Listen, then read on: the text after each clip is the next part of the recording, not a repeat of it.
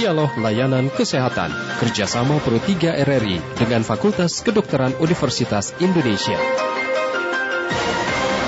Terima kasih pendengar Anda masih bersama kami dan kini kami ajak Anda untuk memasuki sesi dialog layanan kesehatan COVID-19 program kerjasama Fakultas Kedokteran Universitas Indonesia dan RRI. Adapun tema ataupun topik yang akan kami bahas dalam dialog pada saat ini adalah swamedikasi di masa pandemi. Sebenarnya apa itu swamedikasi dan bagaimana caranya? Kami akan membahasnya bersama dengan narasumber yang sudah terhubung pada saat ini adalah Dr. Melva Luisa SSI M Biomed dari Departemen Farmakologi. Dan kami nanti undang Anda untuk dapat berpartisipasi, berinteraksi bersama dengan narasumber kami melalui telepon kami di 021 352 3172 atau di 021 384 4545 serta 021 386 6712. Juga dapat melalui pesan WhatsApp kami di 081 399 399 888. Segera kita mulai dialog layanan kesehatan COVID-19 saat ini. Selamat pagi, Dokter Melva. Pak, selamat ya. pagi Bapak Ibu pendengar RRI. Iya, kabar baik dok ya? Pak, baik, sehat semua Pak. Baik, tema kita ya. adalah swamedikasi di masa pandemi. Pandemi. Sebenarnya bisa dijelaskan terlebih dahulu dok, apa yang dimaksud ya. dengan swamedikasi ini? Ya, jadi swamedikasi itu merupakan upaya masyarakat ya untuk mengobati keluhan kesehatan tanpa terlebih dulu uh, berkonsultasi dengan praktisi medis. Di Indonesia sendiri waktu sebelum masa pandemi ini juga sudah cukup tinggi, 80% hampir ya. Masyarakat mengatasi sendiri keluhan atau gejala penyakitnya sebelum mereka memutuskan untuk mencari pertolongan ke pelayanan kesehatan. Nah, biasanya digunakan masyarakat untuk mengobati penyakit ringan nih, misalnya demam, uh, pusing, flu, batuk, -hmm. nyeri, dan sebagainya. Nah, ini baik ya jika dilakukan oleh masyarakat secara rasional dan bertanggung jawab nih Pak. Nah, yang kita maksud dengan rasional dan bertanggung jawab itu apa? Tepat indikasi, tepat obat, tepat dosis. Nah, sekarang begitu di masa pandemi gimana nih? Ada penelitian, beberapa penelitian mahasiswa nih ya, menyebutkan bahkan meningkat sampai lebih dari 90 persen. Waktu rame-ramenya beban kesehatan di rumah sakit mm -hmm. lagi sibuk-sibuknya, tentu ya. saja ini baik ya Pak ya namun banyak juga yang masyarakat yang beli obat sendiri, mas, uh, apa, medikasi karena ketakutan untuk ketularan virus, jadi membeli semua obat, semua vitamin, semua suplemen karena takut ketularan virus. Lalu membeli juga sendiri antivirus, antibiotik, ada juga uh, mas, uh, ada juga misalnya um, apa uh, rekannya atau saudaranya setelah uh, habis habis isolasi mandiri mendapatkan obat-obat dia foto lalu keluarganya juga ikut membeli dan ikut mengkonsumsi. Nah, ini berbahaya sekali ya, Pak ya karena uh, itu tidak tepat indikasi, tidak tepat dosis dan tidak tepat obat karena memang kalau yang tidak sakit tidak membutuhkan. Ya, demikian. Ya. Nah, kalau begitu kita tahu dari mana kita perlu uh, menggunakan obat mandiri dan yang harus bagaimana yang harus uh, dengan resep dokter. Kita waktu bisa membeli obat, kita bisa lihat penandaannya, Bapak Ibu sekalian. Uh, obat yang bisa kita beli sendiri tanpa resep dokter itu jika dia ada gambarnya lingkarannya hijau, mm -hmm. tapinya garis merah.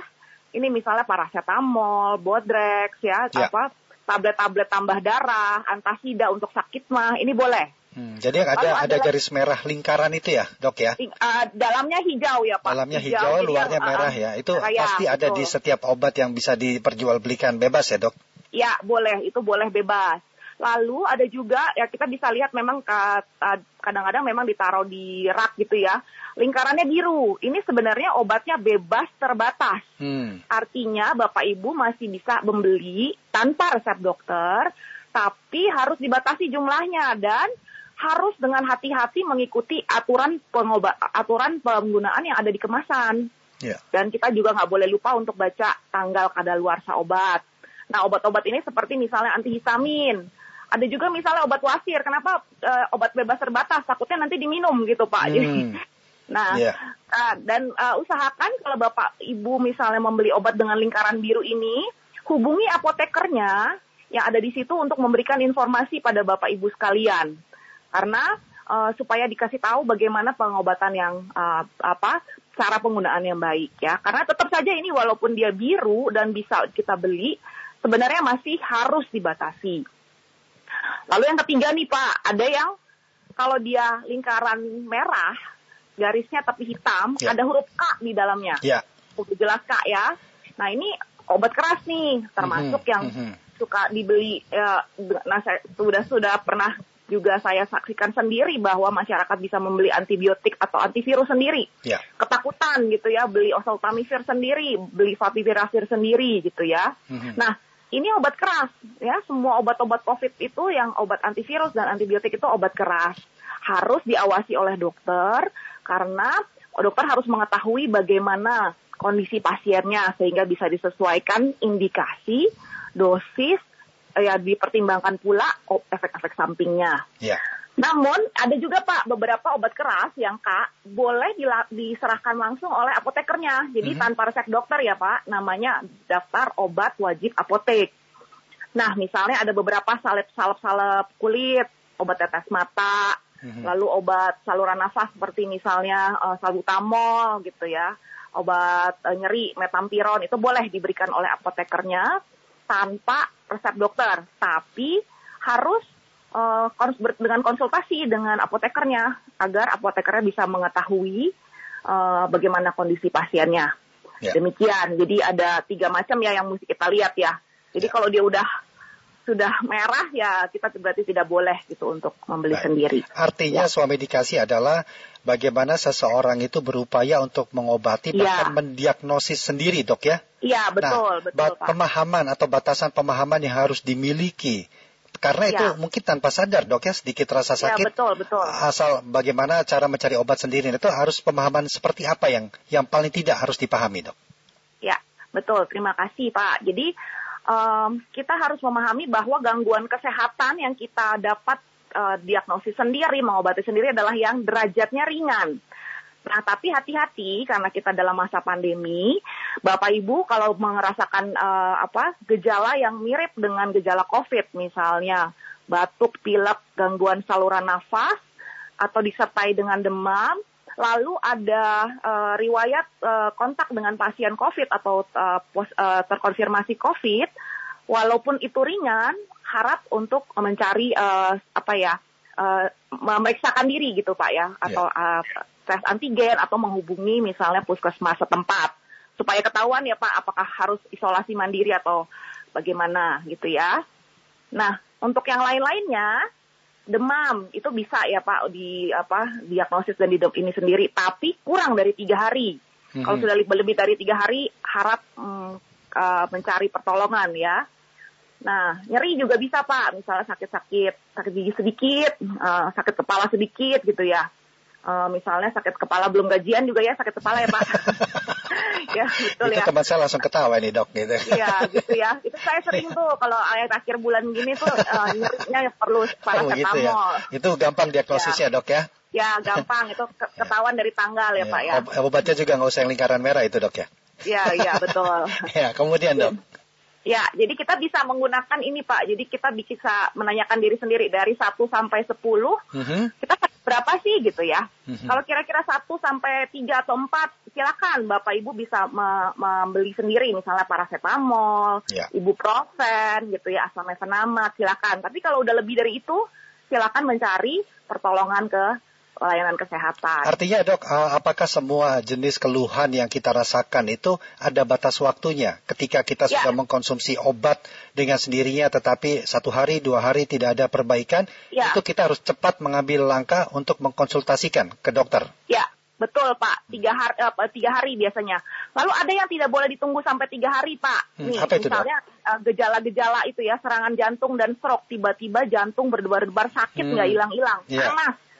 Terus ada deg-degan gitu. Terus jantungnya kerasa diremas-remas. Oh. Terus ada juga mual muntah. Mhm. Ada sesak napas, nyeri kanan sebelah kiri gitu ya. Apalagi tadinya misalnya ada faktor risiko, Bapak Ibu misalnya eh, apa berat badannya cukup tinggi gitu ya atau misalnya tadinya sudah minum obat anti hipertensi misalnya berarti nah ini adalah gejala jantung dan stroke itu tidak boleh ditunggu sampai tiga hari pak Hmm. karena itu pertolongannya harus secepat mungkin dalam kurang dari 12 jam dan eh, kalau apa kalau tidak mungkin dalam 24 jam itu harus ditolong dengan tindakan ya. Mhm. Nah ini jangan ditunggu sampai tiga hari. Kalau cuma pusing ya Diare juga bisa ditunggu tapi tidak boleh lebih dari tiga hari. Mm-hmm. Tapi ini uh, hati-hati kalau diare harus pencegahan dehidrasi yang paling penting Pak. Ini minum yang banyak, minum oralit atau pulgit gitu ya. Nah itu. Jadi untuk yang tidak boleh diting- ditunggu adalah gejala-gejala untuk penyakit yang tidak gitu lazim ya. begitu dok ya yang kita rasakan ya, itu ya. hal-hal ya. yang betul. mungkin dari organ dalam kita seperti itu karena ya, betul. Uh, bagaimana pemahaman uh, kita untuk alarm ke, uh, ke tubuh kita sendiri itu dok untuk untuk bisa mengetahui ya uh, jadi pertama kali yang tentu saja kita harus hidup sehat gitu ya pak ya tapi ya. kalau misalnya uh, kita juga mengetahui apakah ini adalah di luar dari uh, apa dari uh, kebiasaan tubuh kita. Jadi kalau mhm. misalnya mm -hmm. mengalami masalah terus kita sudah mengatasinya dengan obat yang tadi obat yang uh, lingkarannya hijau tidak me, tidak membaik ya silakan untuk uh, apa pergi ke pelayanan kesehatan. Kalau rumah sakit penuh Pak kayak kemarin gitu ya. Yeah. Kita mungkin bisa dulu uh, mulai ke uh, apotek di mana di situ ada apoteker, siapa tahu bisa diberikan obat uh, wajib apotek hmm. ya. Tapi kalau tidak bisa juga segera. Dan sekarang Kemenkes bagus loh Pak, ada layanan telemedicine ya, ya sekarang betul. ya. Bisa, ada ya. telemedicine itu bisa dimanfaatkan ya. dok ya. Ya bisa dimanfaatkan tuh Pak. Apa platformnya sudah banyak sekali. Yang terakhir ya. saya baca sih udah lebih dari belasan uh, telemedicine ya. ya. Tapi tapi dok juga. kalau data kemarin kan uh, banyaknya ya. atau tingginya tingkat keterisian rumah sakit sehingga banyak ya. masyarakat ini kasus COVID-19 dok ya banyak ya, yang betul. melakukan isolasi mandiri di rumah. Ternyata ya. angka kematiannya juga tinggi dok di situ. Ya, ya betul nah, Pak. itu apakah karena memang menganggap enteng atau atau ya. juga cara swamedikasi yang tidak tepat atau bagaimana ya. dari kajian yang ada ini dok? Ya, terima kasih Pak. Jadi untuk uh, apa isolasi mandiri, uh, Bapak Ibu tetap harus melapor ya Pak ke Satgas uh, COVID setempat karena Satgas COVID setempat nanti akan teleponin tiap hari gitu, uh, melihat apakah obatnya sudah diminum, apakah sudah dapat uh, obat untuk uh, apa isolasi mandiri karena isolasi mandiri gejala ringan tetap mendapatkan uh, paket obat ya Pak ya beberapa vitamin dosis tinggi untuk meningkatkan daya tahan tubuh. Nah kalau tidak mungkin yang kemarin kematiannya tinggi adalah hmm. yang tidak melaporkan diri pada satgas setempat sehingga hmm. tidak di, tidak dimonitor oleh satgas setempat. Jadi Bapak Ibu yang isolasi mandiri benar-benar jangan jangan sendirian yang namanya isolasi mandiri uh, pertama uh, lapor ke satgas setempat terus uh, lagi rajin lapor di misalnya ikutan gosip di WhatsApp grup keluarga boleh Pak gitu. Yeah. Jadi tahu bahwa uh, oh ya berarti masih sehat ya gitu bisa bercanda dan sebagainya gitu ya. Artinya kita harus tahu batasannya dok ya, kapan kita iya. mengatasi dengan ya. diri sendiri atau memang harus ya, dikonsultasikan dengan dokter. Iya. Ya, betul. Mungkin terakhir ada yang bisa dokter sampaikan untuk pendengar Pro 3 RRI di kesempatan ini. Iya. Betul. Jadi uh, untuk uh, yang saya sampaikan adalah untuk soal medikasi kita harus me, uh, apa dengan cermat membaca ya penandaan. Dan setelah membaca penandaan kita lihat cara cara pakainya. Apakah satu kali dua kali tiga kali berapa dosisnya. Kalau terlambat dosis apakah boleh di apa di double gitu ya. Kita harus membaca dengan cermat. Terus itu yang kita bisa baca, beli adalah kalau tidak hijau atau biru, tapi biru juga harus terbatas. Hmm. Kita harus membeli obat di tempat-tempat uh, yang berizin ya Pak ya, jangan sembarang beli online atau beli di Justip gitu, gitu ya. Nah itu kemarin banyak tuh Pak, saya lihat tuh ada beberapa di Justip sapi tirafir dari luar negeri. Antivirus Aduh, ya, itu dok ya? Ya betul. Hmm. Ya, Nah, bisa juga Bapak Ibu taruh besar-besar. Saya kalau saya di rumah taruh di depan kulkas Pak. Mm -hmm. uh, nomor telepon apotek apotek dan layanan kesehatan terdekat. Mm. Gitu ya. Kita berikan supaya uh, anggota keluarga kita juga bisa aware kalau ada uh, sesuatu yang tidak bisa kita atasi sendiri. Yeah. Nah, ya. Dan konsultasi dengan tetap saja dengan uh, boleh dengan apoteker atau pelayanan kesehatan, puskesmas, nakes terdekat dan hanya gunakan obat bebas, obat terbebas atau bebas terbatas.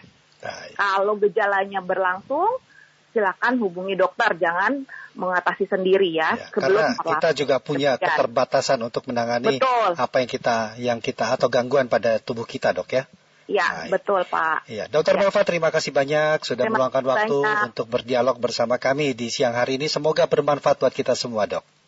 Baik, salam sehat Pak. Salam sehat Dr. Melva, selamat siang. Ya, siang.